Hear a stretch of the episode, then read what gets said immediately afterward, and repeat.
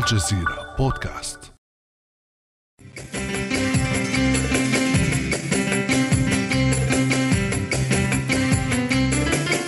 عيدنا بالصحة والهنا ينعاد علينا. عيدنا بالصحة والهنا ينعاد علينا.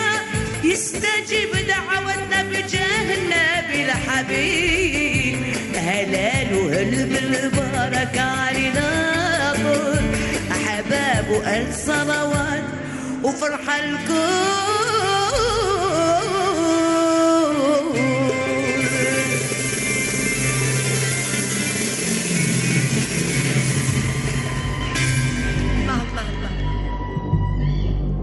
لم يكن عيد الفطر عام 1827 عيدا عاديا في الجزائر وتحديدا في قصر الحاكم الداي حسين والسبب حادثة بسيطة ستؤدي لاحقا إلى تغيير وجه الجزائر لأكثر من 132 سنة. ومروحة الداي ومروحة الداي لم تك إلا كما يستبيح اللصوص الحرام. حادثة المروحة الشهيرة كانت ذريعة فرنسا لغزو الجزائر بعد عامين من ادعاء باريس أن حاكم الجزائر الداي حسين أهان قنصلها. بيير جيفال عندما لوح بمروحته في وجه القنصل قبل أن يطرده من مجلسه.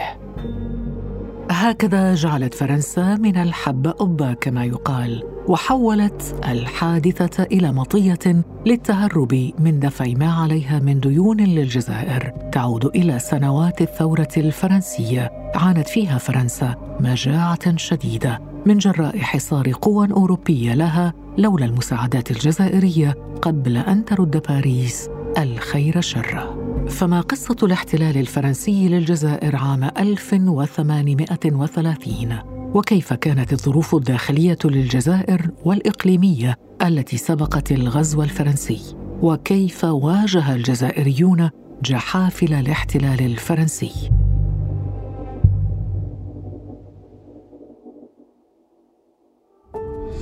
بعد أمس من الجزيرة بودكاست أنا خديجة بن جنة.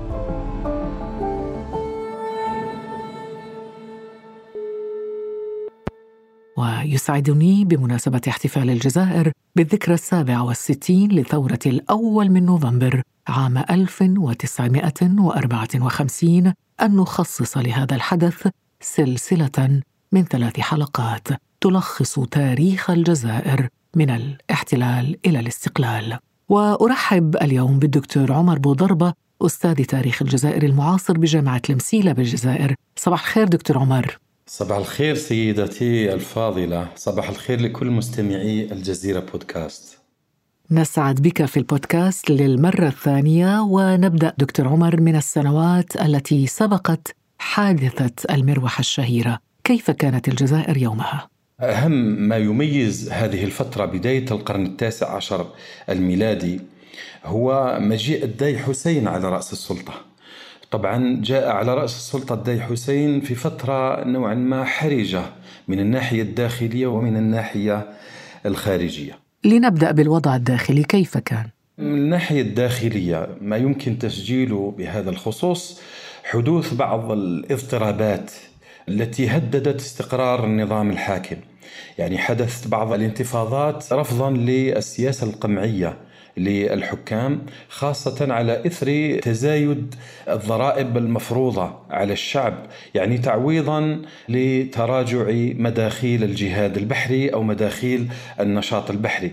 حدوث بعض الاضطرابات أيضا السياسية نتيجة الثورة ثورة باي وهران ضد الدي حسين. إضافة إلى ذلك يعني تراجع ربما اقتصادي كبير يعني نتيجة الجفاف وبعض العوامل الطبيعية تراجع الإنتاج الزراعي نعم ماذا عن الترسانة البحرية؟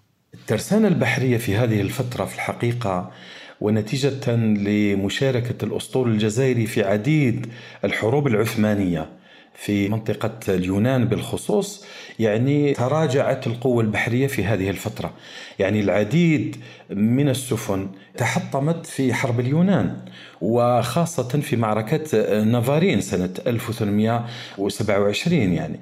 بالإضافة لذلك فإن الأساطير الأوروبية استفادت من التطور الصناعي الذي أصبحت تعيشه البلدان الأوروبية. وهنا سيحدث نوع من الاختلال في موازين القوة البحرية لصالح القوة الأوروبية التي أصبحت لديها سفن متطورة. إذا تراجع موقع الجزائر التي كانت قوة بحرية قبل ذلك أدى إلى اختلال في موازين القوى. وهنا دعنا ننتقل إلى الصعيد أو العوامل الخارجية والدبلوماسية وموقع الجزائر في محيطها الإقليمي في تلك الفترة. هذا يعني أمر هام جدا. كما نعلم بأن أوروبا سنة 1815 ستدخل ما يعرف بنظام المؤتمرات. وأول مؤتمر عقدته القوى الأوروبية الكبرى هو مؤتمر فيينا سنة 1815 الذي سيقرر سيبت في كثير من المسائل الأوروبية مثل إعادة رسم الخريطة الأوروبية عقب الحروب النابليونية والقضاء على الثورة الفرنسية. كما أن هذا المؤتمر سيتدارس ما يعرف بالقضية الجزائرية أو مسألة القرصنة أو ما نسميه نحن بمسألة أو بقضية الجهاد البحري. بعد تدارس هذا الملف ستكلف إنجلترا بالقيام بعمل حربي بحري ضد الجزائر يعني من أجل تأديب هذا البلد المتمرد إن صح التعبير والذي يجابه الأساطيل الغربية في الحوض الغربي للبحر المتوسط. نعم ولكن قبل ذلك يعني كانت هذه القوى البحرية تدر أرباح على الجزائر من خلال الإتاوات والضرائب وغير ذلك. يعني كما هو معلوم مصدر المكانة الدولية المرموقة للجزائر في الفترة العثمانية كان منطلقه أو أساسه هو قوة البحرية التي ساهمت الدولة العثمانية في إيجادها أو في التمكين للجزائر فيها يعني. طبعا مع ضعف البحرية الجزائرية في بداية القرن التاسع عشر نهاية القرن الثامن عشر بداية القرن التاسع عشر وتزايد تكالب التحالفات الأوروبية ضد الجزائر بعد مؤتمر فيينا سنة 1815 ومؤتمر إكس لا شابيل سنة 1818 لماذا ما الذي تقرر في هذه المؤتمرات؟ مؤتمر فيينا 1815 ومؤتمر إكس لا شابيل 1818 ما الذي تقرر فيه؟ تقرر إرغام الجزائر والقوى المغاربية خاصة تونس إيالة تونس وإيالة طرابلس ليبيا بإرغامها على وقف عمليات القرصنة. لذلك وجهت الدول الأوروبية حملات ومن ضمن هذه الحملات الحملة الإنجليزية الهولندية بقيادة اللورد إكس موث سنة 1816 والتي دمرت قسما كبيرا من ميناء مدينة الجزائر والسفن الحربية الرابضة فيه بالإضافة إلى أن هذه الحملة ساهمت في إضعاف يعني البحرية الجزائرية وإضعاف الموقف الدولي للجزائر لاحقا وبخاصة لما تدمر قسم كبير من هذا الأسطول الجزائري في معركة وبمقابل ذلك دكتور عمر يعني عندما كان الأسطول الجزائري ينهار كانت الأساطيل الغربية تتطور وتستفيد من الثورة الصناعية. أكيد يعني وهذا عامل حاسم في رجحان كفة القوة يعني بشكل عام بين الجزائر وأوروبا وبين أوروبا أيضا والعالم الإسلامي بما فيه الدولة العثمانية التي بدأ وضعها يتضعضع بدأت تضعف من الناحية البحرية وبدأ التكالب الأوروبي يعني يتزايد عليها خاصة من خلال ما يعرف بالمسألة الشرقية لتصفية أملاك الرجل المريض من أوروبا. قبل أن نصل إلى اقتسام أملاك الرجل المريض كما كانت توصف الإمبراطورية العثمانية في ذلك الوقت كان يعني بودنا أن نعرف كيف كانت الجزائر؟ كانت دولة قائمة لأنه نتحدث عن مندوبين ومبعوثين أجانب وقناصلة وسفراء وغير ذلك موجودين في الجزائر وهذا دليل على أنه كان هناك دولة قائمة بذاتها. نعم فعلا؟ وهذا أمر مهم جدا ينبغي أن نؤكد عليه. يعني الفترة العثمانية والحديثة كما نسميها نحن الباحثون المتخصصون في دراسة تاريخ الجزائر تبدأ سنة 1518 بإلحاق الجزائر بالخلافة العثمانية. في بداية في مرحلة البيلربايات ومرحلة الأغوات والبشوات يعني كانت الجزائر تقريبا تابعة تقريبا بشكل مطلق للدولة العثمانية. لكن في المرحلة المتأخرة مرحلة الدايات منذ القرن السابع عشر بالخصوص وبخاصة بعد طرد آخر باشا يرسله السلطان العثماني سنة 1711 أصبحت الجزائر يعني تكاد تكون يعني دولة مستقلة بشكل تام. ومظاهر السيادة متركزة أو مركزة في يد الباي أو الداي عفوا. يعني سنة 1711 وأصبحت الجزائر لها الحرية التامة في توقيع المعاهدات مع الدول الأوروبية في إعلان الحروب على الدول الأوروبية الغربية وعلى حتى الولايات المتحدة الأمريكية وفي استقبال السفراء والقناصل وما إلى ذلك وهي مظاهر عديدة للعلاقات الدبلوماسية التي تبين بما لا يدع مجالا للشك تبين بأنه هناك مظاهر سيادة. نعم. وهل كان هذا النظام نظام الدايات والبايات والبشوات والأغوات وغير ذلك هل كان يتعامل مع الغرب بندية يعني مع فرنسا مع إيطاليا مع إسبانيا مع السويد مع مختلف الدول الأوروبية؟ المصادر بما فيها المصادر الفرنسية والإنجليزية وغيرها وحتى الأمريكية التي كتبها أصحابها وكانوا من القناصل ومن الرحالة ومن المؤرخين الغربيين يعترفون بهذا الأمر بأن الجزائر هي التي كانت تفرض شروطها على الدول الأوروبية وحتى الولايات المتحدة الأمريكية إلى غاية نهاية القرن الثامن عشر الميلادي. إذا كانوا في مركز قوة ويتعاملون بفوقية مع الغرب. نعم أكيد. وما يؤكد على ذلك هو أنه جميع الأساطيل التجارية أو الحربية الغربية الأوروبية والأمريكية كانت تستهدف في الحوض الغربي للبحر المتوسط بدءا من مضيق جبل طارق وصولا إلى تونس. يعني مثلا وربما حتى في المحيط الأطلسي في مداخل المحيط الأطلسي إذا كانت دول هذه التابعة لهذه الدول التي تتبعها هذه الاساطيل غير مرتبطة مع الجزائر بمعاهدات ثنائية.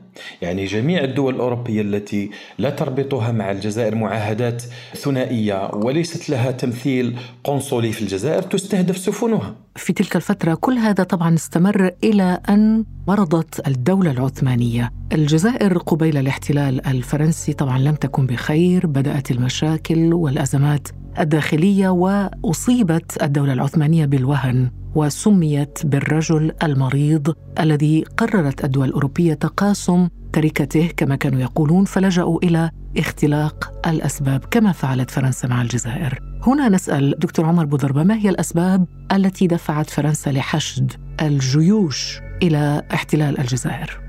في الحقيقة أن الأسباب عميقة أسباب يعني عميقة جدا ولا يمكن أن نربطها فقط بما يعرف بحادثة المروحة. حادثة المروحة هي القطرة التي أفاضت الكأس وهي بمثابة استفزاز فرنسي من قبل القنصل الفرنسي دوفال للداي حسين في مجلس بمناسبة عيد الفطر لما جاء طيب لو لو نحاول أن نمثل هذا المشهد يعني ماذا قال له دوفال وبماذا رد الداي حسين وغير ذلك؟ خلينا نحاول أن نلبس لباس شهود على العصر. في الحقيقة أنه الحادثة وقعت في شهر أفريل من سنة 1827 يعني بمناسبة عيد الفطر وفي مناسبة عيد الفطر كان الداي يستقبل قناصلة الدول الأوروبية المعتمدين في الجزائر وأعيان البلد ورجال الدولة يعني وزراء الدولة وما إلى ذلك. ومن ضمن الذين استقبلهم الداي بيير دوفال هذا القنصل الفرنسي غير المحبوب والعدائي إن صح التعبير. يعني تذكر المصادر التاريخية بأنه لما استقبله الداي يعني هنأه بمناسبة عيد الفطر. القنصل هنأ الداي حسين بمناسبة عيد الفطر. الداي حسين سأل بيير دوفال عن المراسلات التي أو الرسائل التي أرسلها الداي حسين إلى الملك الفرنسي شارل العاشر يستفسره فيها عن مصير بقية الديون التي لم ترجعها فرنسا إلى الجزائر. وهذه الديون تعود إلى مرحلة الثورة الفرنسية. حيث أنه فرنسا كانت تعاني الحصار الأوروبي لها وتعاني من التحالفات الأوروبية فلم تجد لها منقذا إلا الجزائر التي أقرضتها أموال مقابل شرائها في شكل حبوب جزائرية. ماذا رد عليه جوفال القنصل الفرنسي؟ على الداي حسين ماذا قال له؟ جوفال رد على الداي حسين بطريقة غير لائقة. يعني في مجلس رسمي. حضره قناصلة الدول ورجال الدولة والمفتيين والأعيان وما إلى ذلك. قال له ملكنا شارل العاشر ليس لديه الوقت الكافي لأن يرد على أمثالكم. وهذا بحضور دبلوماسيين أجانب.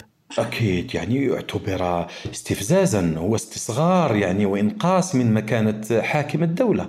الداي حسين هو الحاكم هو يمثل هرم السلطة في الجزائر يعني يهان في مجلسه وفي بلده وفي قصره. هذا الأمر لم يكن ليمر مرور الكرام. إذا ماذا فعل الداي حسين؟ الداي حسين كان يحمل حسب بعض الروايات يعني منشة أو مروحة. يعني يقول بأنه غضب لهذا الرد القنصل الفرنسي فلوح بمروحته ويقال بعض الروايات أنه يعني لمسه بأطراف هذه المروحة فما كان من الجيفال إلا أن يغضب وينسحب من هذا المجلس وفي الحقيقة هذا يبين بأنه جيفال حبك هذه الحادثة يعني كانت مؤامرة مدبرة من أجل تبرير الغزو؟ شوف منطقيا الذي يستقرأ الأحداث يستنتج بأنها بأن الأمر كان محبوكا هي مؤامرة محبوكة لكنه بعده مباشرة سينسحب القنصل وسيأتي الفرنسيون لفرض ما يعرف بالحصار البحري على الجزائر. هذا الحصار امتد من 1827 إلى غاية بداية الغزو الاستعماري الفرنسي في ماي وجوان 1830 يعني استمر لأكثر من ثلاث سنوات يعني.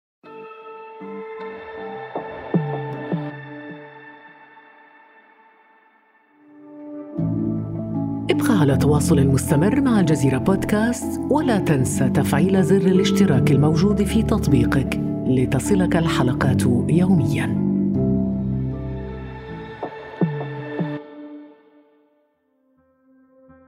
وجاءت فرنسا فكنا كراما وكنا الأولى يطعمون الطعام فأتخمها قمحنا الذهبي وكم تبطر الصدقات اللئاما وأوحى له قمحنا غزونا فأطلق هذه القموح سهاما وصب النفايات في أرضنا وخان المسيح وأغرى السواما كانت هذه طبعا أبيات من إلياذة الجزائر الشهيرة للشاعر الثورة مفتي زكريا رحمه الله وهو يفسر كيف عضت فرنسا الجائعة يومها يد الجزائر الممدودة لها. دكتور عمر ما علاقة ديون فرنسا إذن بحادثة المروحة التي شرحتها لنا قبل قليل والتي جعلتها فرنسا سببا لغزو الجزائر؟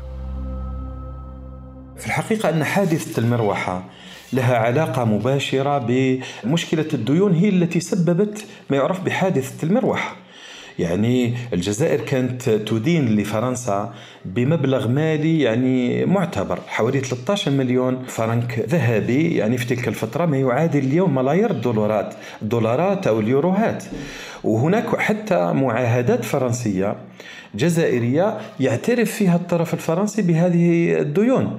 يعني قلصوها نوعا ما قلصها الفرنسيون لم يعترفوا في نهاية المطاف إلى بسبعة ملايين فرنك.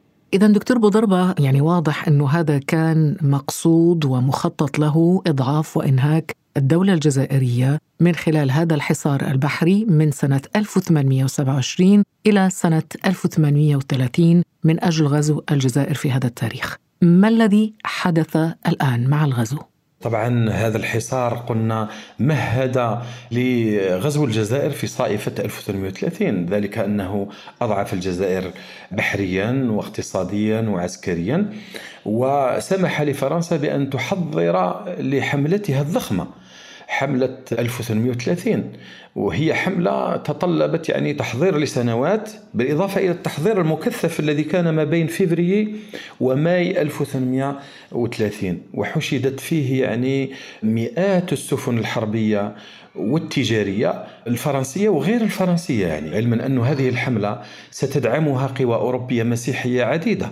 لذلك لا غرابة إن عدت هذه الحملة الفرنسية سنة 1830 عدت بمثابة حملة صليبية أخرى. في هذا السياق دكتور بودربة خلينا نستمع معا إلى هذا المقطع من فيلم أحد قادة المقاومة الشعبية الشيخ بوعمامة وهو يتحدث عن الجهاد ضد الغزو الفرنسي. إحنا مرنا طالبين لا شيعة ولا مال. إحنا في بلادنا أحرار. والنصارى إذا كانوا باغيين الهدنة والسلم ما عليهم إلا يخليوا هذه البلاد لمواليها ويرحلوا عن هذا الأرض اللي ما راهيش أرضهم هنا نسأل دكتور عمر كم استغرق الاحتلال الفرنسي من وقت ليسيطر على كل الأرض الجزائرية؟ وكيف كانت أيضا ردود فعل الأهالي يومها بعد انهيار نظام الحكم؟ أستاذة خديجة المقاومة الوطنية أو الشعبية المسلحة للغزو الاستعماري الفرنسي لم تتوقف في الحقيقة. يعني إذا كانت المقاومة الرسمية الداي والانكشارية أو الجيش الرسمي قد توقفت يوم 5 جويلية 1830 بتوقيع معاهدة الاستسلام الداي حسين نتيجة الغزو ونتيجة ضغط الأعيان أيضا في مدينة الجزائر الذين كانوا يخشون من دخول القوة الفرنسية بالقوة واستباحة المدينة استباحة الحرمات والمقدسات وتدمير المدينة وإبادة أهلها. يعني المقاومة بعد ذلك امتدت إلى الأرياف. حوصرت القوات الفرنسية في مدينة الجزائر ومنعت من الخروج يعني مباشرة بعد مغادرة الداي حسين واستسلامه في الحقيقة بدأت المقاومة. واستمرت هذه المقاومة يعني في شكل حلقات. في الغرب بدا الأمير عبد القادر بقيادة بدا المقاومة مع والده الشيخ محي الدين. ثم الشيخ محي الدين سلم راية المقاومة للأمير عبد القادر. وأخيرا يعني ثورة بوعمامه الذي أوردتم مقطعا من فيلمه يعني الشهير فيلم بوعمامه اللي بدأت مقاومته هي عبارة عن استمرار لمقاومة ولاد سيدي الشيخ في الجنوب الغربي الجزائري. بعد ذلك حدثت ثورات أخرى. ثورة الأوراس سنة 1916 ثورة الهوغار سنة 1916 يعني والتي أدت إلى مقتل المنصر الفرنسي دوفوكو. طيب في هذه الأثناء دكتور عمر كانت المقاومات الشعبية ما زالت نشطة ومن مقاومة الأمير عبد القادر وقد ذكرت لنا مقاومات أخرى كثيرة في هذه الحلقة إلى مقاومة أحمد باي إلى مقاومة لالا فاطمة نسومر إلى مقاومة الزعاتشة إلى مقاومة المقراني والحداد ومقاومة الشيخ بوعمامة وغيرهم. كل هذه المقاومات فشلت يعني في هزيمة فرنسا لكنها نجحت عفوا في تعطيل وإرهاق آلة الاحتلال ونجحت أيضا في إنضاج الوعي الوطني للجزائريين بانتقالهم إلى نوع آخر من المقاومة هو النضال السياسي تماشيا مع التطورات الدولية في أعقاب أو بعد الحرب العالمية الأولى. برأيك دكتور عمر كيف تجلى هذا النضال السياسي ضد الاحتلال الفرنسي في هذه الفترة؟ أستاذة خديجة في الحقيقة أن كلفه المقاومة الشعبية المسلحة كانت باهظة الثمن بالنسبة للشعب الجزائري وبالنسبة لنخبه أو قادة مقاومته. الكثير من هؤلاء يعني تم تقتيل مئات الآلاف إن لم نقل ملايين. تم تهجير ونفي خارج الوطن أيضا عشرات أو مئات الآلاف. وحتى يعني تم نفي مثلا زعماء مقاومة ثورة المقراني والحداد سنة 1871 1872 تم نفيهم إلى كاليدونيا. طبعا الجزائريون بحكم يعني ذكائهم وتكيفهم مع الوضع سيحاولون الاستفادة من أساليب النضال المعاصرة. ونعني بذلك يعني أساليب السلمية في المقاومة مثل تأسيس النوادي الثقافية طبعا وأيضا فيما بعد تأسيس الأحزاب السياسية. ربما ما يمكن أو ما ينبغي الإشارة إليه هنا أستاذة خديجة أن أول حزب وطني استقلالي سيتأسس في المهجر سنة 1926 بقيادة حاج علي عبد القادر هذا الشيوعي الجزائري وأحمد مصالي الحاج. لكن اللافت دكتور عمر بوضربة أنه هذه الأحزاب والنوادي الثقافية والأحزاب السياسية وذكرت الآن الحزب الذي أسسه حاج علي عبد القادر ومصالي الحاج عام 1926 نشأت في فرنسا وليس في الجزائر لماذا؟ بكل بساطة لأنه في الجزائر لم تكن هناك قوانين تسمح بالحريات السياسية والمدنية هذه يعني في حين أنه في فرنسا التي تشكلت فيها طبقة عمالية مهاجرة جزائرية كبيرة استفادت من نضالها في النقابات وخاصة النقابات اليسارية وفي الحزب الشيوعي الفرنسي ال PCF استفادت من تحصيل خبرة نقابية وسياسية ستحاول أن توظفها لخدمة القضية الوطنية في المهجر لكن تخدم القضية الوطنية في الجزائر. لذلك تأسس نجم شمال إفريقيا سنة 1926 وهو في الحقيقة هذا الحزب الذي كان معظم قادته من الجزائر وبعض يعني بعضهم من تونس والمغرب. كانت مطالبه مغاربية. هنا نسأل دكتور أنه بين كل هذه التيارات هناك الاستقلاليون وهناك الإصلاحيون وهناك الاندماجيون وكل تيار يعني له اتجاه وله مطالب لكن ما هي أبرز هذه التيارات في تلك الفترة؟ أبرز تيارات الحركة الوطنية الجزائرية في التاريخ المعاصر وربما نعني بها الفترة الممتدة ما بين 1919 إلى 1945 هي يمكن حصرها في ثلاث اتجاهات أساسية. الاتجاه الأول هو الاتجاه المساواتي والذي قاده في البداية حفيد الأمير عبد القادر الأمير خالد الذي كان ضابطا في الجيش الفرنسي. ورأى بأم عينيه التمييز العنصري الفرنسي. قلت التيار الثاني هو التيار المساواتي سيتطور إلى ما يعرف بالتيار الاندماجي. هو يطالب بأن يمنح الجزائريون الحقوق السياسية والمدنية التي يتمتع بها الفرنسيون. بمعنى أنه أيها الفرنسيون إذا كنتم تقولون بأن الجزائر فرنسية امنحونا الحقوق المدنية والسياسية والاجتماعية والاقتصادية التي يتمتع بها الفرنسيون. يعني اعتبرونا فرنسيين ونحن نرضى بكم. لكن كيف تقول بأن الجزائر مقاطعة فرنسية ولا تمنح سكانها أي حقوق؟ على رأس هذا التيار من؟ على رأس هذا التيار الطبيب أو الدكتور بن جلول والصيدلي فرحة عباس. يعني هؤلاء كانوا أبناء طبقة محظوظة. تمكنوا آبائهم يعني كانوا من عملاء إن صح التعبير الإدارة الاستعمارية الفرنسية. وهذا ما مكنهم من أن يحظوا بفرص لمواصلة تعليمهم. فأصبح أحدهما دكتورا والآخر طبيبا آخر صيدليا. وكان منهم المدرسون والموظفون. هل كان هذا التيار قوي؟ يعني لم يكن لهذا التيار يعني عمق اجتماعي كبير يعني. كانت عبارة عن نخبة قليلة يعني كانوا يتزوجون بفرنسيات ويعيشوا على الطريقة الفرنسية. ولكن كانوا نخبة. كانوا نخبة وشهادة للحقيقة أو للتاريخ أن هؤلاء رغم أنهم كانوا يتحدثون الفرنسية ومعظمهم متزوج بفرنسيات وما إلى ذلك إلا أنهم كانوا يطالبون بترسيم اللغة العربية. وتمكين الجزائريين من دراسة العربية. إذا كانوا وطنيين. كانوا وطنيين. لا يمكننا أن ننفي الطابع الوطني عن هذه النخبة المفرنسة. التيار الثالث سيدتي الفاضلة الأستاذة خديجة هو التيار الإصلاحي الذي قادته جمعية العلماء المسلمين الجزائريين والتي كانت بقيادة العلامة المفكر عبد الحميد بن ماديس وذراعه الأيمن ورفيق دربه الشيخ البشير الإبراهيمي. هذه الجمعية كانت تطالب بتعليم العربي الحر تطالب بعودة العمل بالقضاء الإسلامي وعندها مطالب اجتماعية وثقافية ودينية حضارية عروبية إسلامية وهذا كان له دور كبير بعد في الحفاظ على المقومات العربية الإسلامية للمجتمع الجزائري الذي بقي يشعر بأنه متمايز أو مختلف عن الأوروبي المسيحي وهذا ما سيمكنه لاحقا من أن يفكر في الثورة على هذا الآخر الغازي المسيحي المستعمر. نعم اذا تعرفنا على التيار الإندماجي والتيار الإصلاحي ثم التيار الثالث التيار الثالث والذي هو متكامل مع التيار الإصلاحي العروبي الإسلامي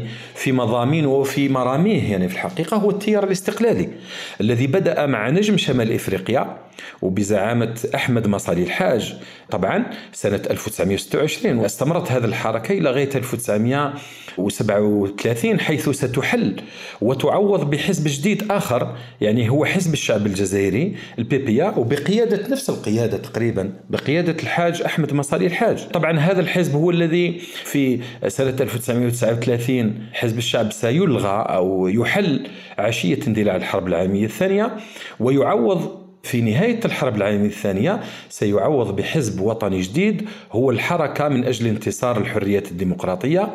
هذا الحركة التي فيما بعد ستخرج منها جبهة التحرير الوطني الحزب الاستقلالي الأخير الذي سيفجر الثورة عشية الفاتح من نوفمبر 1954 نعم لكن لا يمكن أن نتحدث عن هذه الحركة الوطنية دون أن نتحدث عن امتداداتها الجغرافية والإقليمية حيث كان هناك تعاون مع الأشقاء في كل من تونس والمغرب خلال هذه الفترة. أكيد. كان هناك تعاون واتصالات خاصة بين ممثلي الحركة الاستقلالية الوطنية حزب الشعب الجزائري حركة الانتصار ثم فيما بعد جبهة التحرير الوطني. كان هناك تواصل مع الحركات الاستقلالية المغاربية حزب الاستقلال في المغرب الأقصى والحزب الدستوري في تونس. وهذا التنسيق يعني كان في القاهرة ضمن ما كان يعرف بمكتب المغرب العربي الذي تأسس في أعقاب الحرب العالمية الثانية. إذا كان هناك التفاف عربي حول الثورة الجزائرية. العمق العربي للثورة الجزائرية وحتى قبلها الحركة الوطنية لا ينكره إلا جاحد في الحقيقة. يعني إخواننا العرب يعني وخاصة في مصر الشقيقة يعني وسوريا والعراق وما إلى ذلك يعني وبقية البلدان ساندوا الحركة الوطنية قبل الثورة وساندوا الثورة التحريرية بعد اندلاعها. جدير بالذكر أستاذة بأنه الحركة الوطنية في خلال الحرب العالمية الثانية ستدخل في سبات إجباري. لأنه فرنسا في هذه المرحلة ستطبق الإجراءات الاستثنائية. في فترة 39 1939 1945 إذا وصلنا إلى 1945 وتاريخ مجازر 8 ماي 1945 ونقطة التحول التي شكلتها تلك المرحلة مع الحرب العالمية الثانية. سندخل في حلقتنا القادمة في مرحلة الإعداد للثورة ونكتفي بهذا الجزء في هذه الحلقة الأولى معك دكتور عمر بوضربة أستاذ تاريخ الجزائر المعاصر بجامعة المسيلة بالجزائر. أشكرك جزيل الشكر وسنلتقيك إن شاء الله في الحلقة القادمة لنتحدث عن الإعداد مرحلة الإعداد للثورة. شكرا لكم شكرا جزيلا لك. تحياتي تحياتي. إلى اللقاء في الحلقة القادمة. لكم منا أطيب المنى والسلام عليكم. كان هذا بعد أمس.